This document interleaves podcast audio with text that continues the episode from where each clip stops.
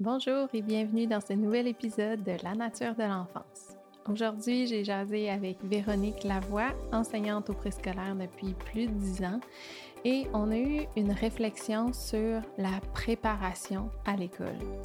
On a souvent l'impression en tant que parent qu'on doit préparer nos enfants à l'école, qu'ils doivent être rendus à une certaine place, capables de faire certaines choses en particulier, puis on a tendance à se mettre de la pression pour ça.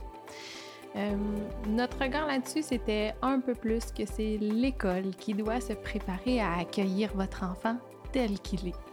Donc, euh, on a abordé toutes sortes de sujets en lien avec ça. Ça fut vraiment intéressant. Alors, euh, j'espère que ça vous plaira. Je vous souhaite une bonne écoute.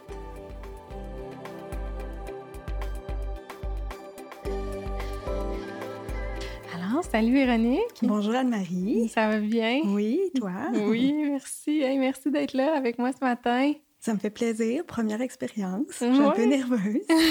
c'est normal, mais on va juste jaser ça euh, comme on l'a fait et on se connaît un petit peu aussi dans la vie. En effet.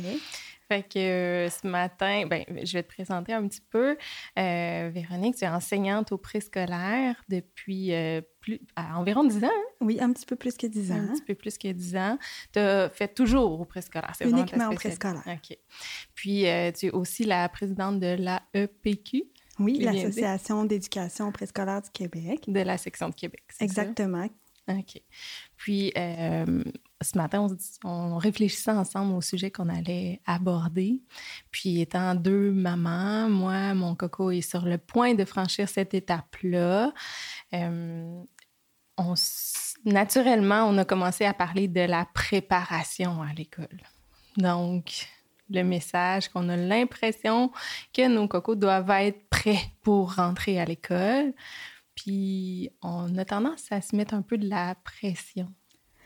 Oui, en effet, je pense que les parents reçoivent un message comme un signal d'alarme qui doivent absolument vérifier si leur enfant est prêt. Mais je pense qu'il faut, faut, voir autrement, il faut un peu changer le langage qui est associé avec la rentrée scolaire, puis retirer le vocabulaire de préparation qui va même parfois mettre du stress sur les enfants. Le mm-hmm. parent qui va comparer aussi avec les copains de la garderie, où est-ce que son enfant est rendu.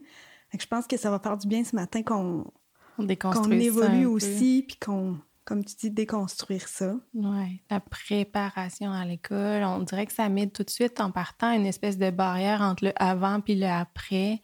Mais ce qu'on souhaite, en, en fait, c'est qu'il y ait plus un continuum. Le développement de l'enfant, il n'y a pas cassure. Euh, il n'y a pas tant de, on disait des cases à cocher. En effet.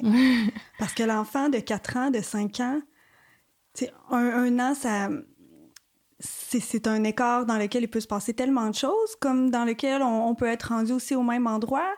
Il faut voir ça comme un, un, continuum, comme tu dis, parce que entre l'enfant qui termine la garderie, qui entre à l'école, c'est le même enfant qu'on accueille il y a quelques mois de différence. Exactement pour l'environnement, il y a quelque chose qui change énormément, mais lui, c'est le même enfant, puis il y a juste quelques mois de différence, comme tu le mentionnes, puis euh, son développement, il n'y a pas une, énorme marge entre non, les en deux. Effet.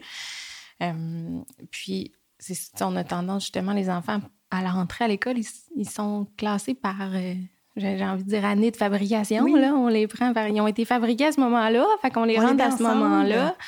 Mais euh, leur historique pour se rendre là est complètement différente quand même d'un enfant à l'autre. Oui, puis aussi l'enfant qui est né pendant l'été, lui qui est né pendant l'automne, parfois il y a un an de différence, un an dans la vie d'un enfant de cet âge-là, c'est énorme. Donc je mm. pense qu'il faut avoir une lunette différente en tant qu'adulte intervenant auprès de l'enfant, puis voir chaque enfant comme il est dans son unicité. Hein. Je pense qu'on mm, axe beaucoup sur ce discours-là. Puis le prendre là où il est rendu, puis, euh, c'est notre rôle d'observer là où il est rendu pour mieux l'accueillir, justement. Puis je pense qu'on on devrait déconstruire ce mot de préparation à l'école puis soutenir l'enfant dans la transition. Parce que la transition, on la voit grande, mais parfois, si on, le voit comme un continuum, puis qu'en début d'année scolaire, ben on, on s'ajuste en tant qu'adulte à l'enfant là où il est rendu. Puis, euh, on prend le temps de, jeter les bases hein, aussi. C'est ça la maternelle, hein, c'est jeter les bases de la scolarisation. On n'est pas dans un programme euh, formel académique, on est loin de là.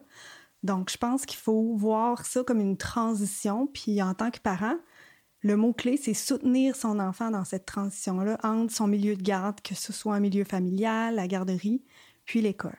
Ah oui. Puis j'aimais ça quand on s'en jasait. Je, je, nommais justement qu'on a l'impression qu'on a, a, des cases à cocher avant que notre enfant arrive. Oh, OK, il s'en va à l'école, il va falloir qu'il soit capable de faire ça tout seul, il va falloir que. que on, a on se fait une liste, puis tu m'as répondu oui, mais le développement, ça se coche pas, ça s'observe.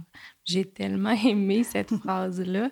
Puis justement, quand ton approche est dans l'observation plus que dans le cochage, ben tu te permets d'être dans l'observation de l'unicité de l'enfant, puis de le prendre comme il est. Fait que j'aimais vraiment cette formule-là. Puis, euh, en plus, cette pression-là qu'on se met, tu sais, quand on en parlait, tu me disais, oui, mais l'association, elle, elle, elle invite pas à cette préparation-là qui est très, très euh, papier, crayon et tout. Alors, d'où elle vient, cette pression-là? On le sait pratiquement on se pas. Oui, on ne savait pas. Puis je pense que peut-être de ce qu'on a vu ailleurs ou des, enfants plus vieux dans la famille qui ont vécu quelque chose de différent, mais surtout aussi, je pensais à ça depuis la pandémie. Hein, on a dit il y a urgence pour les enfants de jouer, de revenir à la base du jeu, mm-hmm. parce que les recherches le prouvent que le jeu, c'est le meilleur moyen pour les enfants d'apprendre. Puis, faut se centrer là-dessus. Puis l'association, justement, publie euh, quelques fois par année une revue dans laquelle on a des chercheurs québécois qui travaillent euh, qui font un travail acharné pour démontrer que le jeu, c'est la manière dont les enfants d'âge préscolaire apprennent. Ouais. Puis au moment de l'entrée au préscolaire, euh, on a mis la, la relation avec l'enseignante. L'accueil qui est fait, c'est le premier pas dans le monde scolaire. Puis il y a de nombreuses recherches pardon, qui ont démontré aussi que si l'expérience au préscolaire est positive, ça va avoir un impact sur l'ensemble du cheminement scolaire de l'enfant puis son impression globale. En effet. Fait que c'est tellement un moment crucial puis qui est bien plus dans la relation que dans les cases à cocher, justement. Oui. Puis on a des euh, on a beaucoup de fausses croyances justement quand je, ça fait plusieurs fois que je nomme les cases à cocher, les objectifs qu'on se met. On mm-hmm. est-tu rendu là? Y es-tu prêt? Y es-tu capable de? Euh, selon toi, c'est quoi ces, fausses croyances-là? tes parents qui arrivent, que tu accueilles, ils, ont, ils ont peur parce que l'enfant est capable ou pas capable de faire ben, quoi? Les parents se questionnent beaucoup euh, sur le fait que ah, mon enfant n'est pas intéressé à écrire, à lire des histoires ou euh, il n'aime pas dessiner, colorier entre les lignes, c'est difficile pour lui. Euh, il connaît pas ses lettres ou il sait compter seulement jusqu'à 10. Mais là, euh, c'est important de, freiner les parents dans cette mauvaise pression qu'ils se mettent parce que le but de la maternelle, c'est que les enfants se déposent dans l'école. Hein. C'est notre terreau là, où on va, on va semer, puis qu'on va prendre le temps avec les enfants de, de prendre chaque enfant là où il est, puis de l'amener le plus loin qu'il est prêt aussi. On, se dit souvent, eh, on voudrait tant, mais il faut, faut l'accueillir là où il est rendu. Puis on va prendre le temps. On a une année scolaire complète pour amener l'enfant à connaître des lettres, à écrire son prénom, à colorier comme bon lui semble, parce que ça aussi, c'est, c'est, c'est pas quelque chose qu'on devrait a, priori toujours faire, colorier entre les ah, lignes. Euh, on va amener l'enfant justement à, à, à se développer sur tous les plans. On va en reparler un petit peu plus tard, mm-hmm. mais euh, il va prendre le temps justement d'aimer être dans sa classe, de, connaître son enseignante. Puis naturellement, comme on dit, quand on aime être à l'école, ben ça favorise l'apprentissage, ah ça va de soi, puis c'est répétitif, c'est routinier nos journées, puis en bout de ligne, on va se rendre là où on devrait pour la prochaine année scolaire qui va s'en venir. Oui. Fait que là, on, peut le nommer, apprendre l'alphabet, connaître le nom de... pour entrer à l'école. C'est pas requis. Puis même connaître le nom des lettres, à la limite, Ça, éventuellement, ça va même être nuisible dans l'apprentissage des sons qu'ils produisent parce que c'est ça qu'on va travailler majoritairement. Oui, on travaille plus les sons pour jeter les bases pour apprendre à lire, à écrire, mais avec euh, la comptine alphabétique. Là. Mais si l'enfant est intéressé, on n'a pas à le freiner parce mm-hmm. que la curiosité naturelle, hein, quand, quand, elle est là, faut pas la freiner. faut suivre les intérêts des enfants, les encourager. Mais si l'enfant démontre pas un intérêt particulier, bien, quand il va être prêt, ça va faire du sens pour lui, ces apprentissages-là. Mm-hmm. Parce qu'un enfant pour qui euh, le nom des lettres ne fait pas de sens dans sa vie d'enfant, il ne sera pas en mesure de le retenir maintenant. Mais il va y arriver un petit peu plus tard. Oui, c'est bon. Parfait. Puis la tenue du crayon? Bien, c'est sûr que la tenue du crayon, c'est quelque chose qui se développe, ça s'apprend pas. Donc, ça, tranquillement, l'enfant, sa prise de crayon va se modifier puis devenir de plus en plus précise. Donc oui, c'est en émergence. Donc oui, on peut prendre le temps de placer le crayon dans la main de l'enfant, mais ça va venir de lui. OK. Donc encore là, j'imagine, on n'est pas obligé de tenir comme il faut le crayon, on n'est nécessairement pas obligé d'être capable d'écrire son nom. Parce que si on se fait à chaque fois replacer le crayon dans les mains, ça freine un peu ben, l'envie le, naturelle d'écrire, de dessiner. Oui. Puis pour écrire son prénom, ben ça va ensemble, mais faut laisser l'enfant aussi l'écrire à sa façon. Ouais, donc. Puis on va prendre le temps aussi. Donc, jouer justement avec les sons, le laisser essayer, tenter des choses, explorer comme il veut.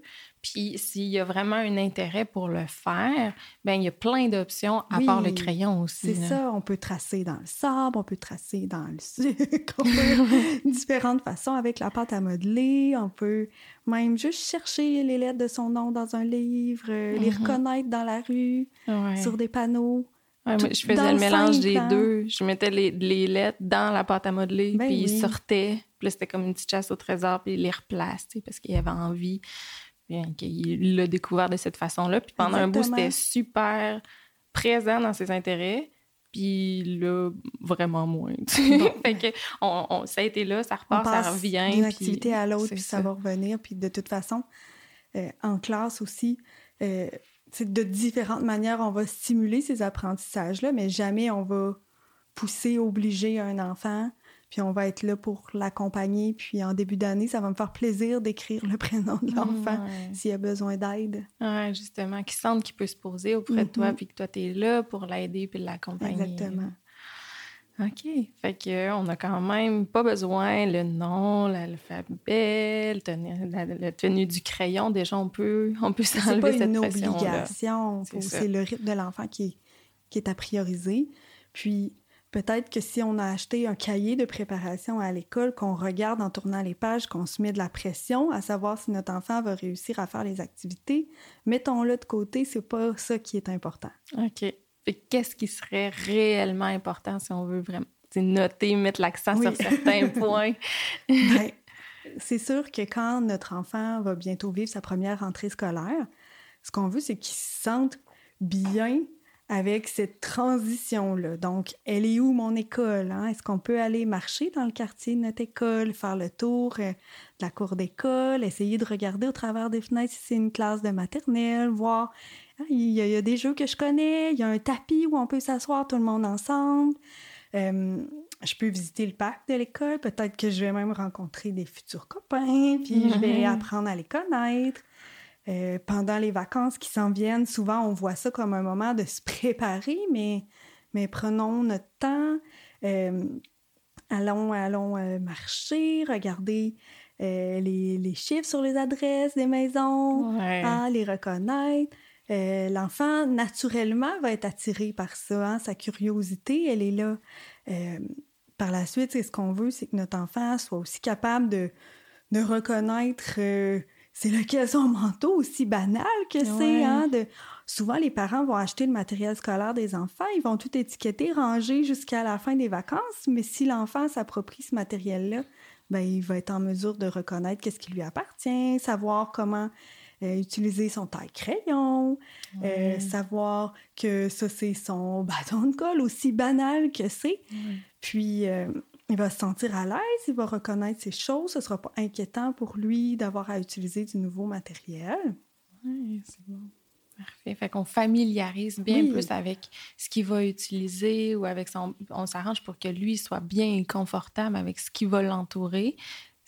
Arriver dans la classe, ça va être nouveau, mais on a déjà à la maison des choses qui vont l'accompagner. Puis là, on peut prendre un moment pour vraiment bien le familiariser avec ça. Puis en tant que parent, Bien, on est allé à l'école, on a vécu différentes expériences, on a vécu des expériences positives, on se rappelle de notre enseignante préférée, celle qui nous faisait rire, celle avec qui on a tissé ce lien spécial, qui nous a dit Ah, j'aime aller à l'école. Ben, parlons-en à nos enfants de cette enseignante-là, de cette personne-là. Euh, comment c'était dans ta classe? Qu'est-ce que tu te rappelles dans tes souvenirs les plus lointains Mhm. qui vont faire en sorte que l'enfant va voir que son parent a confiance en- envers ces adultes-là qui vont graviter autour de lui bientôt? Euh, puis, euh, ben c'est ça, hein, de, de revenir à, à- à la base de ce que c'est l'école. Puis, en tant que parent, notre objectif le plus grand, ce serait que notre enfant se sente bien le matin quand il se lève pour y aller, hein, qu'il ait le goût d'y aller. Puis, naturellement, il va aimer l'école et naturellement, il va apprendre. Oui, s'il est bien accueilli, S'il est bien justement, accueilli.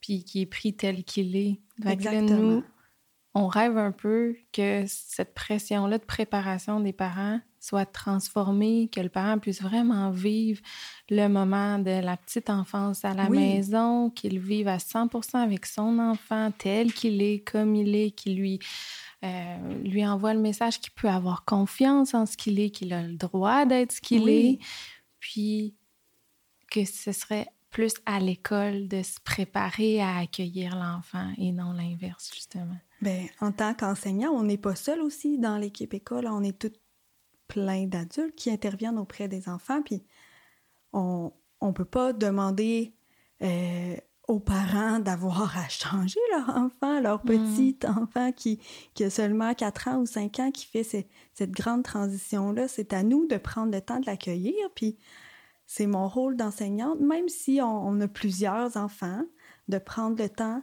euh, de, de les connaître. Puis dans les premières semaines, de se déposer, de les regarder jouer, euh, de suivre leur rythme.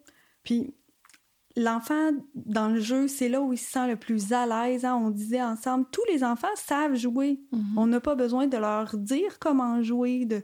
Il n'y a pas de mode d'emploi pour jouer. Puis c'est dans ce moment-là qui est naturel, où les enfants sont à l'aise, que là, on va les voir tranquillement être un, un peu moins timides, entrer en relation avec les autres, venir nous demander quelque chose. Et là, nous, ben, on- encore une fois, on met nos, nos lunettes d'enseignante, hein, différentes paires de Mhm, lunettes ouais. qui vont observer euh, différents aspects du développement. Mais c'est sûr qu'en début d'année scolaire, on est loin d'avoir des cases à cocher, puis on n'en veut pas de cases à cocher parce que c'est lourd, puis Mhm. on n'est pas dans le moment. hein. Ah. En tant qu'enseignante, quand on se met le fardeau d'observer puis de noter, c'est mieux de prendre le temps, puis au fil des semaines, ben, tous ces petits moments-là vont faire en sorte qu'on va mieux connaître l'enfant, puis on va savoir identifier ses besoins. Exactement. C'est ta relation, puis c'est tellement au cœur de tout. La relation que tu vas bâtir avec l'enfant, la relation que lui va se permettre de, de, de bâtir avec toi pour pouvoir justement te suivre. Si on veut qu'il nous suive puis qu'il nous fasse confiance, on n'a pas le choix de prendre le temps de bâtir cette relation-là. Tu le nommais aussi, tu accueilles l'enfant, mais tu accueilles des tout petits, t'as- nécessairement tu accueilles le parent aussi. Oui, Euh, les échanges, ils vont se faire aussi avec le parent. Fait qu'il il faut prendre les familles telles qu'elles sont. Puis euh, les enfants, ils naissent uniques. Puis on est donc bien heureux d'avoir notre Oui. enfant, de découvrir qui il est, qu'est-ce qu'il aime. Puis on n'a pas envie qu'ils rentrent à l'école puis qu'ils deviennent tous des copies. Là. exactement. On veut qu'ils qu'ils- qu'ils continuent d'avoir cette place-là à être qui ils sont. Puis pour ça, ben, il faut que la, la job de l'enseignante Oui. se fasse en ayant la relation au cœur de tout ça. Puis il faut se le dire qu'au fil de la journée, on est la personne qui passe le plus de temps avec leur enfant. Ouais. Puis il faut que cet enfant-là nous fasse confiance parce que c'est comme ça qu'il va s'épanouir, qu'il qu'il va oser aller au-delà, qu'il va prendre des risques, qu'il va accepter de faire des erreurs. On est cette personne de confiance Ouais. qui va voir à chaque jour, au- au- le matin à 8 heures, notre premier bonjour. Cet accueil-là est important, Tellement. hein, qu'on qu'on Je y parle mette... du village d'attachement de l'enfant. On est dans une société où la, la vie va vite, les, les enfants, ils passent de la maison, ça va vite le matin, la routine, on s'en va au Mhm. service de garde, on s'en va à l'école, le service de garde, l'école, on rentre à la maison, il est Oui. 5 heures, c'est la routine, ça va super vite. Le village d'attachement des enfants a, on dirait qu'il y a plus d'adultes dans leur vie rapidement, mais ces liens-là sont beaucoup plus faibles qu'avant. Mhm. Alors, le- l'enseignant, lui, il a une place primordiale. Il fait partie du village d'attachement de l'enfant, puis il peut le marquer profondément. Fait que, euh, c'est ça, le moment d'accueil du matin, c'est tellement un moment d'analyse aussi, de voir ils sont dans quel état, les cocos, qu'est-ce qu'on va pouvoir aller, mm-hmm. puis s'arrêter pour les accueillir comme ça, ça va changer la journée au complet. Puis quelle chance on a en tant qu'enseignante de découvrir à chaque année des nouveaux enfants avec leur histoire, puis mm. c'est les accueillir avec leur bagage, puis prendre le temps de les connaître, c'est riche. Puis on, on se rend pas compte des fois, comme tu dis, que ça va vite, ça va tellement vite, puis là, on voudrait que tous les enfants arrivent, puis là, vite les chaussures, mais prenons le temps, hein. c'est à nous en tant qu'adultes de choisir des activités qui vont permettre à l'enfant d'arriver graduellement à l'école, de, prendre le temps de changer ses chaussures, de sortir sa collation, de s'installer dans la classe, parce que ça sert à rien de les presser. C'est du temps perdu qu'on va mm-hmm. penser avoir gagné. Ah, c'est bon, ça. C'est clair. Ça me presse les choses. Au mm-hmm. final, tu gagnes pas. non, non. Ah, j'adore ça. Puis, euh, ah, justement, tu sais, notre vision développementale, vraiment, ça change complètement ton approche au final quand tu justement priorises le fait d'avoir une bonne relation, de comprendre que c'est développemental, que c'est pas juste les cases à cocher.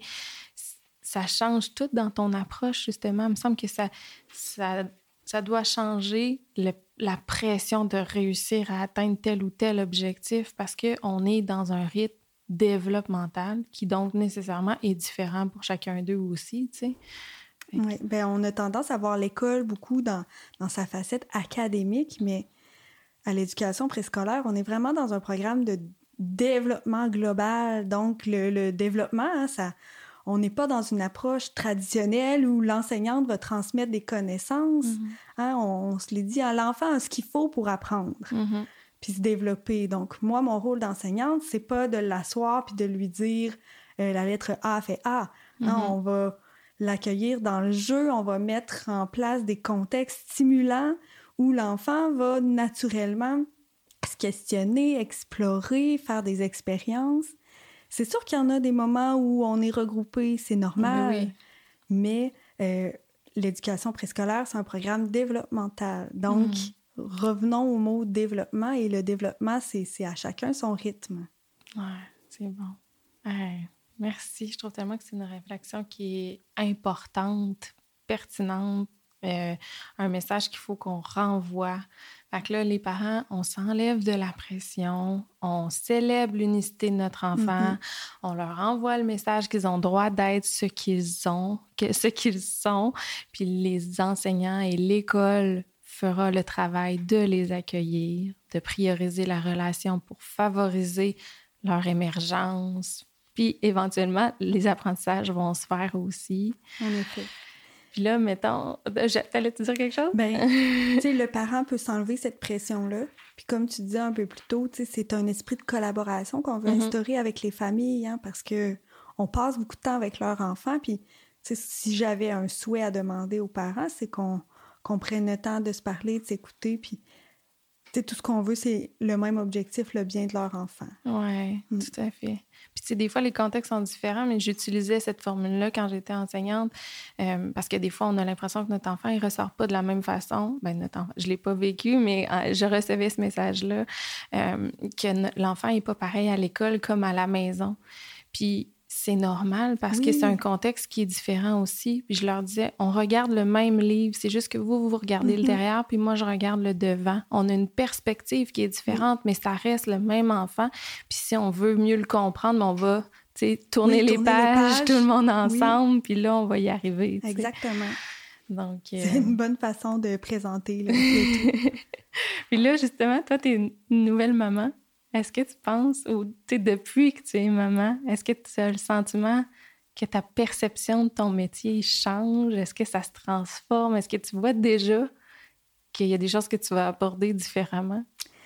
Bien, c'est sûr qu'on on le sait pas tant qu'on ne l'est pas, maman, mm-hmm. que c'est si précieux. à quel point c'est précieux notre enfant.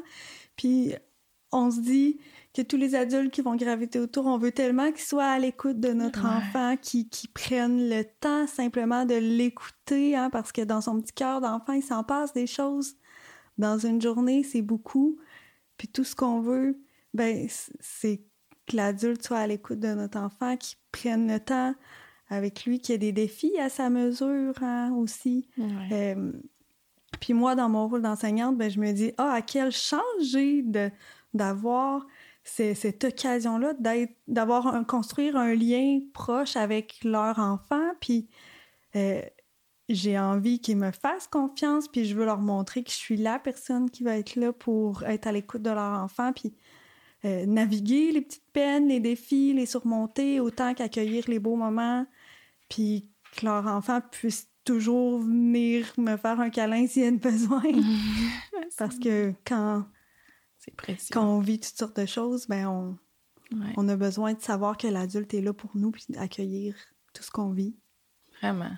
Ouais. C'est beau de t'entendre. C'est super inspirant. Merci beaucoup pour tout ça. Euh, j'ai vu aussi que tu avais apporté des livres parce que j'aime demander des suggestions de lecture, des fois justement en lien avec le développement ou vraiment avec plus les connaissances qu'on a, qu'on a évoquées pendant l'épisode. Euh, mais là, je vois que tu as apporté des albums.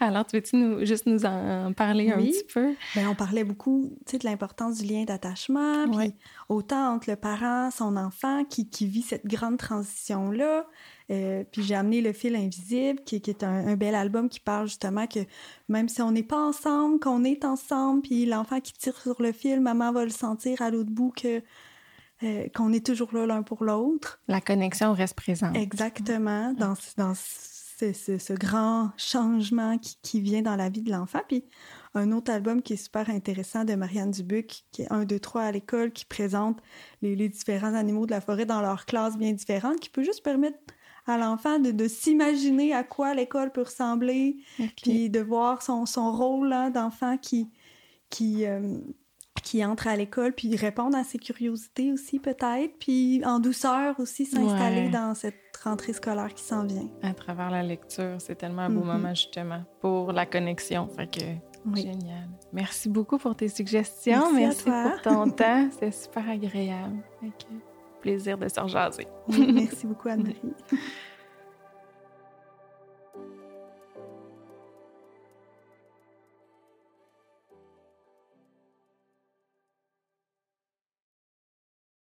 Merci à tous, chers auditeurs, d'être à l'écoute de la nature de l'enfance. Je vous invite à aller évaluer le podcast en laissant un 5 étoiles et en vous abonnant au podcast sur les différentes plateformes. C'est vraiment la meilleure façon de m'encourager. De plus, je tiens à remercier particulièrement le compositeur Louis-Étienne Santet pour la musique La plage du Nord. Également, un grand merci à la librairie La Liberté qui commandite le podcast et vous offre 15% sur tous vos achats en librairie avec le code La Nature 15. Et moi, je vous dis à bientôt et je vous souhaite beaucoup de douceur.